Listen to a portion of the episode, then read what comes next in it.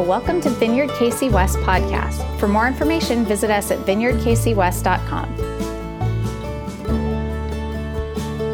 As far as, as far as our new series, Summer in the Psalms, uh, we're, we're going to try to spend the summer with God in the Psalms, trying to get language for the time that we're in. Uh, trying to get words and songs for how we can feel and how we can act during this time. Because, right, none of us has ever been here before. That's always true. Nobody's ever been in this day. This has never happened before.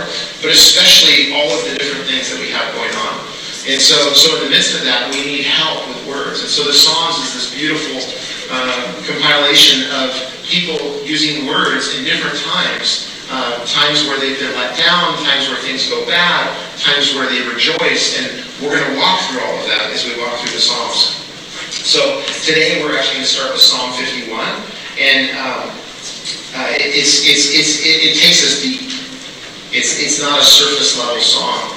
And so uh, that's what we really need, though. We're in a time of a global pandemic that has shown that like our scientific advances, our medical advances, uh, which are amazing, right? Uh, that what we've made progress in in the world, uh, but we've, they've been shown lacking, right? Like we can't be prepared for everything. Uh, we're not we're not totally self-sufficient, and so it's been shown that it's lacking. Uh, we're in a time of heightened racial tension and racial injustice that really shows the underbelly of our advancements, you guys. It shows that we are still far from recognizing everyone as being made in the image of God. That absolutely every human being is made in the image of God, is a child of God, is loved by God, the crown jewel of God's creation, no matter what. Amen and, and, and this time is showing that. It's come up again, and we think we've made progress, but there's still this out there um, that, that we see. We see this happening all around. And so, so we really need to go deep. We really need to move beyond just kind of like surface level fixes. We need to move beyond just kind of like, oh, that's not me, or, or, or I've got that, or that's not my problem. Because the problems that we're experiencing in front of us are heart problems. They're human heart problems. And so this song really takes us there, it takes us deep into that. The song starts with these words. Psalm 51, verse 1 says this. Um, it says, For the director of music, a psalm of David. When the prophet Nathan came to him after David had committed adultery with Bathsheba.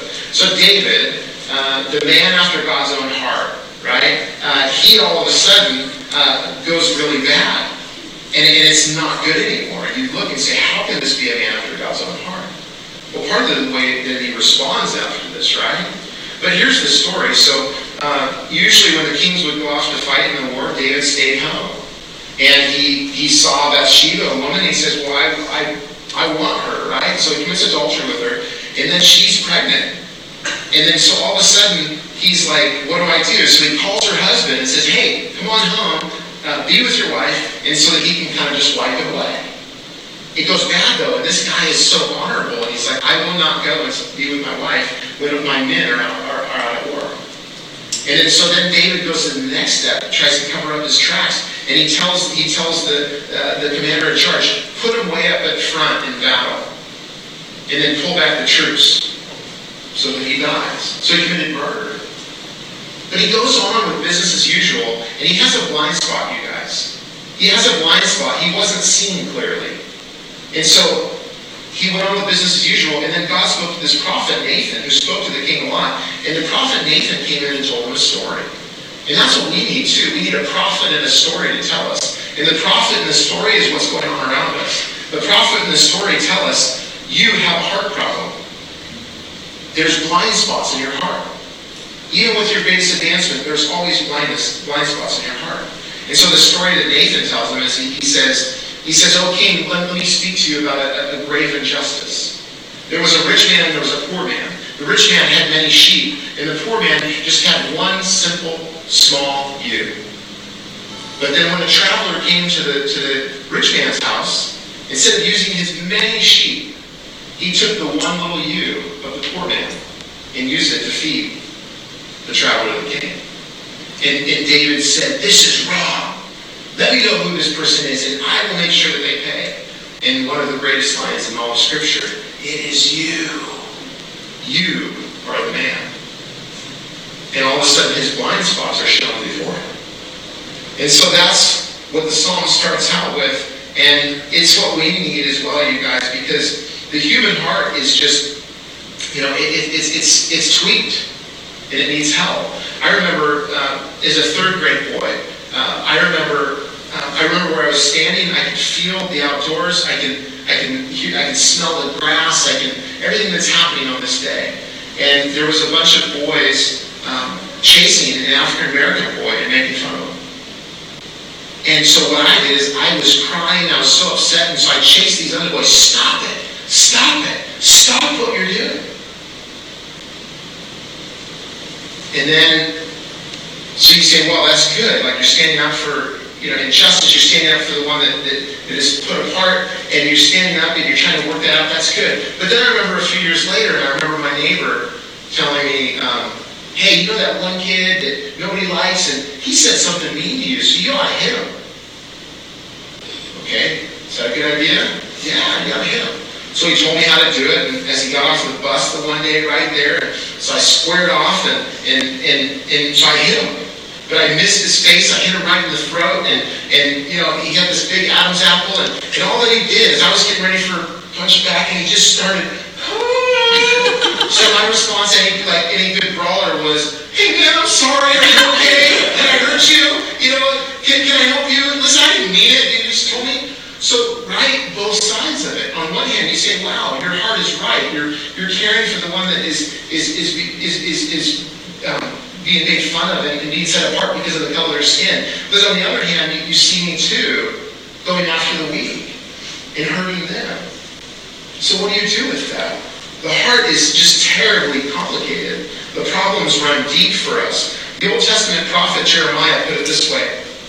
In Jeremiah 17, verse 9, the heart is deceitful above all things and beyond cure. Who can understand it? So one understanding of this Hebrew word is um, where it says that deceitful uh, is polluted. So you think of like nice, clear, running spring water or, or a nice, clear body of water, and then you think of something that's polluted. It's not clear. You can't see it. You can't drink it. You, you don't want to be in it. And that's what it's saying, like our hearts could be polluted. And so um, we need God more than ever. And, and when it comes to other people, we need God's heart for other people. Because we can just do something on the surface. You know, people talk about empathy. And empathy is so good, you guys. Like, you know, they talk about EQ. You have IQ, which is smarts, but then EQ is socially, be able to have empathy and be able to understand other people. But listen, though, as I watch what's going on in the world right now, I can't understand what my brothers and sisters of color are going through. I can't understand what African American people are going through. I can't understand what police officers are going through, the, the, the, the, pressure that they are under right now. I can't understand that. I can't have empathy for those situations, but I truly can't understand in my own measures. But God has the right heart for all people. And so he can do something in us that helps us move towards that in other situations. So that's why we need him. So let's dive into our psalm, Psalm 51. And like I said, it goes deep. And what you would allow the Holy Spirit to do is, is to say, right, we like to put things into categories because we don't like discomfort. Our minds are geared in such a way that like, nope, that makes me uncomfortable. Nope, feel good. Okay. And all of a sudden, we're the, the, the greatest running back in the world. We're just pushing away. Nope, stop. Okay. So I would just ask, let's pause because it's not one size fits all ever. It's not me teaching, but it's the Holy Spirit teaching. The Holy Spirit moves and speaks to different hearts. And so maybe the issues that I brought up today that the Holy Spirit wants to move on you, it may be other issues, but let's pause and pray as we go into this song. God, we, we want to bring you our whole hearts. We recognize that as we bring that to you, God, we're not saying that our hearts are perfect, our, our hearts are right, but we recognize, God, that, that we find you when we bring you our victories. Uh, we bring you our good moments where we are like you, but we also bring to you our moments where we're not like you. And in that time, you make us more like you. But we need your help, Lord. So speak to us through this song, these words that one like us wrote. So again, this is these are David's words after being called out and finding his blind spots. may we find our blind spots today too. So David says, Have mercy on me, O God, in verse 1. According to your unfailing love, according to your great compassion, blot out my transgressions. Wash away all my iniquity and cleanse me from my sin. For I know my transgressions, and my sin is always before me. Against you only have I sinned and done what is evil in your sight. So you are right in your verdict and justified when you judge. Surely I was sinful at birth, sinful from the time my mother conceived me. Yet you desired faithfulness even in the womb. You taught me wisdom in that secret place. Cleanse me with hyssop, and I will be clean. Wash me, and I will be whiter than snow. And so David sees clearly now. His blind spots have been shown out, and now he sees clearly. He sees clearly his sin, and he sees clearly his heart condition. So he asks for mercy in verse 1, right? Uh, it, it is not based upon, hey, God, will you forgive this? Will you show mercy upon me because I'm really going to get right? Or God, if you show mercy on me, I'm going to I'm going to be better next year. You know, uh, but no, he bases it upon God's covenant love, his committed love to his people, his chesed love, his compassion upon his own people. He doesn't base it upon his performance. He bases it upon God's ability and mercy to do that in verse 1. Verse 2 and 7, he asks for washing and cleansing. Right? And that's real, you guys. Man, anytime that I have just gotten way off base and sin and, my heart just gets out of whack, I, I do a couple things. One is, is, is, is I pray, and then I read Romans 5, chapter 5 through 8 four chapters that sets me back right, knowing who God is and knowing who I am and what He's done for me. And then after I read it and I see clearly, it's just like God washed me and clean. And it's real. It's absolutely real. I'm cleansed. And then verse 3 through 6, he confesses, right? And to confess is to agree. You know, God, you're right about this. You're right about this thing, right? I had a discussion with a friend earlier. I was I was I was trying to drive when I should be in the in the, in the, in the passenger seat. And I said something, they said, well actually this. And I said, okay, right? I agree with you. They were right when I thought I was right. You ever been there? Anytime? Yeah, you will.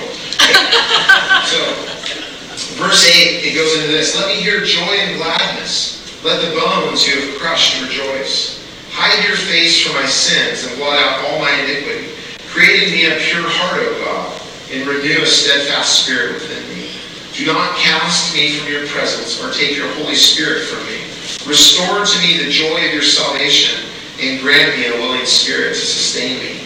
Then I will teach transgressors your ways, so that sinners will turn back to you.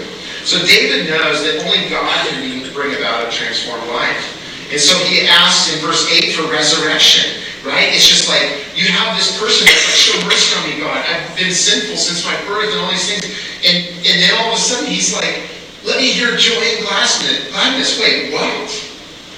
This is why he's a man after God's own heart. He went to the depths of sin, but he understands God's great love. And now he's like, God, let me have the good stuff. Let me have the good stuff. I've, I've changed directions. And then he asks for what he wants in resurrection. So now that things are changing, as I've confessed my sin to you, God, this is what he wants. That sin would not be there in verse 9. Just God, just get rid of it. That God would create a pure heart in him earlier, what is the human heart? Right? It's polluted. And now God creates something pure within me, something only God can do. So God to renew a steadfast spirit in him. That he would be with God, his present, his spirit. That he would restore the, restore the joy of God's salvation in the heart and mind to receive and continue. And then lastly, whoa, look at this. Then I will teach transgressors your ways so that sinners will turn back to you. How awesome is that? I mean, this should be very freeing for us today. That the person after God's own heart is not the perfect person, the person that seeks to know God and seeks to receive all that God is. And they, they trust Him. And they allow Him to work, not themselves. Now in verse 14 it says, Deliver me from the guilt of bloodshed, O God. You who are God, my Savior, and my tongue will sing of your righteousness. Now, here's the deal. He's going into, like, right now he's going into, yes, Uriah's bloodshed, but he had other bloodshed. He's going deep. He's like, look, there's this issue, but now, God, just take everything. Oh God, you who are God, my Savior, and my tongue will sing of your righteousness. Verse 15, open my lips, Lord, and my mouth will declare your praise. You do not delight in sacrifice, or I would bring it. You do not take pleasure in burnt offerings. My sacrifice, O God, is a broken spirit, a broken and a contrite heart, God. You will not despise. May it please you to prosper Zion, to build up the walls of Jerusalem. Then you will delight in the sacrifice of the righteous and burnt offerings offered whole.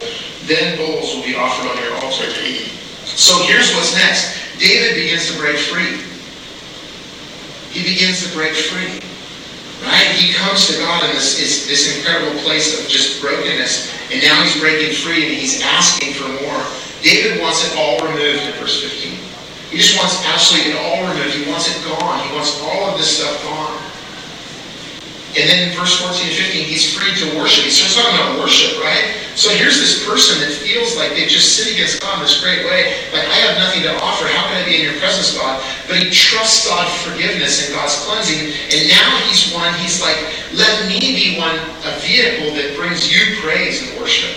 Let me be one that is that intimate with you that I worship you. But the key to a lot of this, you guys, is verse 17. Worship tied to a heart is what God desires and what David brings.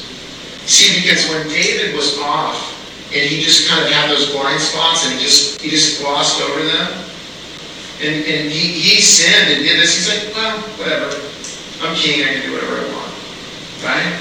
And you may look at it and say, I don't see myself as king. Maybe like He-Man, like Master of the Universe. But, you know, it's not far off, is it, you guys? We like to be king of our own heart. We like to be king of the world in our own minds. And yet when God comes to us, he humbles us. But then when we humble ourselves and come back to him, the reality is everything that is his is now ours through relationship. But it's through this humble heart.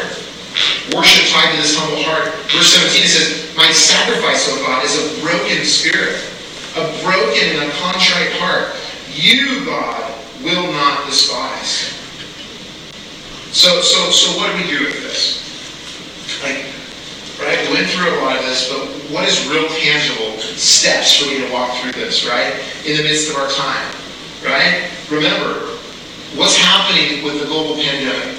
What we see on our screens, in our communities, in our neighborhoods, what we see as far as the racial imbalance and the racial injustice and the racial prejudice and the racism and those things, what we see, these are stories and prophets to us about our own hearts. Because at the end of the day, you guys, all we can do is love the people around us. That's what God says, right? Is what will you do with the people I brought to you? Because we can always say that, well, all of that's out there, but well, how am I treating the people in my own home? How am I loving the person that, that I that I wake up next to in the morning? How am I, how am I loving the little ones that are around me, the, the ones that God has called me to care for?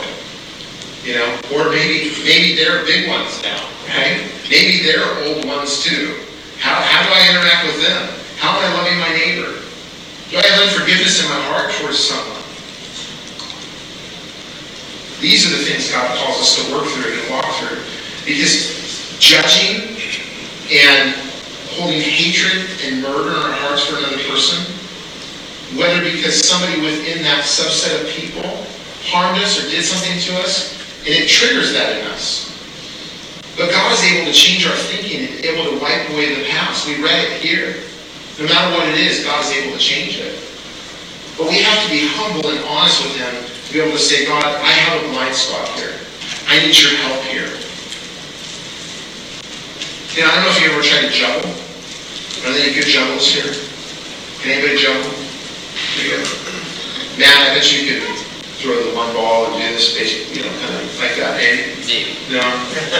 but juggling is incredibly hard. The best I've ever been able to to is I kind of like slide into this one, slide into this one. That's not juggling. Okay? Juggling is like holding up multiple in the air at the same time. And it takes incredible focus and attention. That's why we have blind spots. Because we end up juggling our sin. We end up juggling the issues of our heart that get off. Why? Because some ways we like it. It's been our friend. We may have been holding these things our whole lives. And it hurts to think that maybe that's off. But God comes and says, you know what? Come to me with a humble heart. Come to me with a humble heart, and I'll heal you. So how do we take this home? So from a humble heart, from a contrite heart, from a repentant heart, first search me. Real simple. Search me, God. David wrote in Psalm 139, another psalm, verse 23 through 24, he said this, Search me, God, and know my heart. Test me and know my anxious thoughts.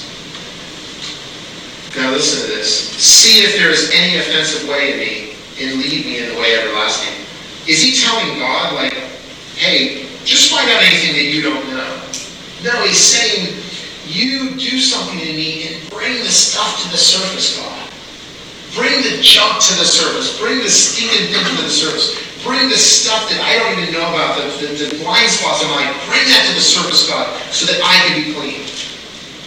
David wrote in another song, he talked about like during this time, when he was not repenting of sin, it was a blind spot, but he was so prideful, his heart was so hard and so cold towards God and people that he just pushed it aside. It says that he it felt like his bones were aching and melting inside of him because he couldn't he couldn't confess his sin. But we go long enough and it's just kind of a friend. We're just carrying it around. And then the next step after searching is, create in me a pure heart, O God. Verse 10 of this Psalm 51. Create in me a pure heart, O God, and renew a steadfast spirit in me. Create in me a pure heart. Right? The interesting thing is, is that when Jesus came on the scene, there was a time where some of the worst people of that time were tax collectors as far as socially and then also just what they did. They, the Roman government would give them, and typically they were they were Hebrews as well, they were Jews as well. They would give them a certain tax amount, and then the way that they were paid is they would be able to charge anybody whatever amount they wanted to to come through. So they were just seen as crooks. They didn't have many friends, and if they had friends, maybe they were tax collectors, and they would just all not trust each other, right? But Jesus came upon Matthew one day, or Levi, and he saw him at the tax collector booth, and, and he probably woke up just that day like any other day, like, you know, just money, money, I'm going to it. I'm going to do my thing. But it says that Jesus saw Levi, and he's walking up, and then he just says to him, follow me. And then in some other passages, that's in Matthew and other places, it says that it says that he followed him, and then they went to his house. It's what they call a Matthew's party. And it says that there were many sinners there. And then you have Jesus, God himself, just hanging out with these guys, having a party with them. You say to someone, well, did they get right first? Or it's like, no, the worst of the worst, the worst things you can think of, they were right there at the party. I can't imagine the way those people felt with Jesus.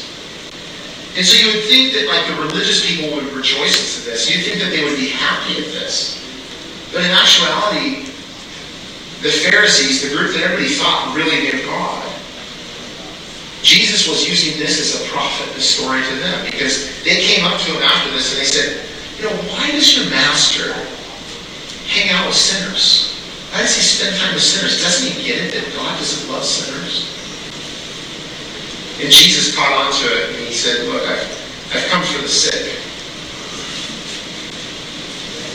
And he even says, too, he says, you know, go, he says, he quotes Hosea to them out of the Old Testament.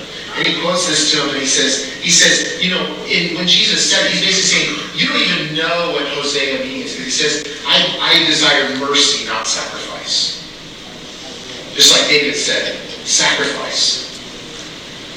Give sacrifice, desire mercy. What he's saying is, you don't even know what Hosea says. And Hosea was a book about this, this prophet, Hosea, that God told to marry a woman that was basically a prostitute. And you would think, okay, well, the way God's story works is she's just going to get right and everything's going to be good. But no, she leaves him time and time again. And then God says, go get her time and time again. And the whole point is, it's like God's like, this is you.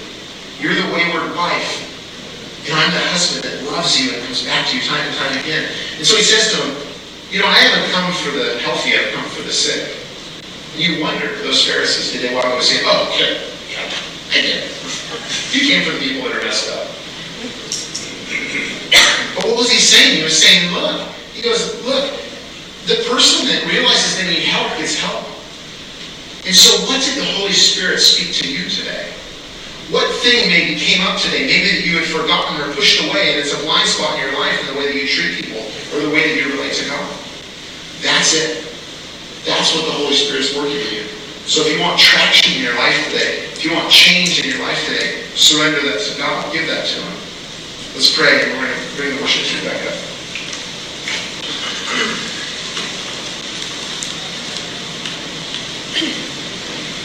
God, we pray that prayer this morning. Create in us a pure heart, O God, and renew a steadfast spirit within us. Take not your Holy Spirit from us, God, and restore the joy of your salvation in us, God. God, we, we just we just really recognize um, our need for you.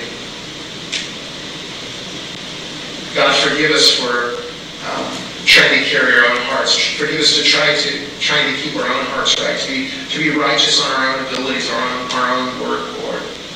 We know that you alone, God, you alone make us righteous. You alone make us right. You alone are able to heal our land, God. You alone are able to work out the problems, whether it's the virus or, or, or racial injustice or prejudice or racism. You alone, God, are able to heal the the relationship with the person that we will not forgive or they won't forgive us. You alone, God, are able to heal our marriages, Lord. You alone, God, are able to heal our economies. You alone, God, are able to humble us in our pride when we stand ourselves up against you and against others, God. You alone, God, are able to heal our problems with our neighbors, Lord. And you alone, God, are present, Lord. You're not far off, Lord. You're near. So, God, would you move? We ask your forgiveness, Lord. We ask your forgiveness for not setting the captives free. And yet we are the ones that have taken up the ministry of reconciliation, reconciling the people to you. We ask your forgiveness, God, for not championing the oppressed and setting them free, and calling out injustice where we see it.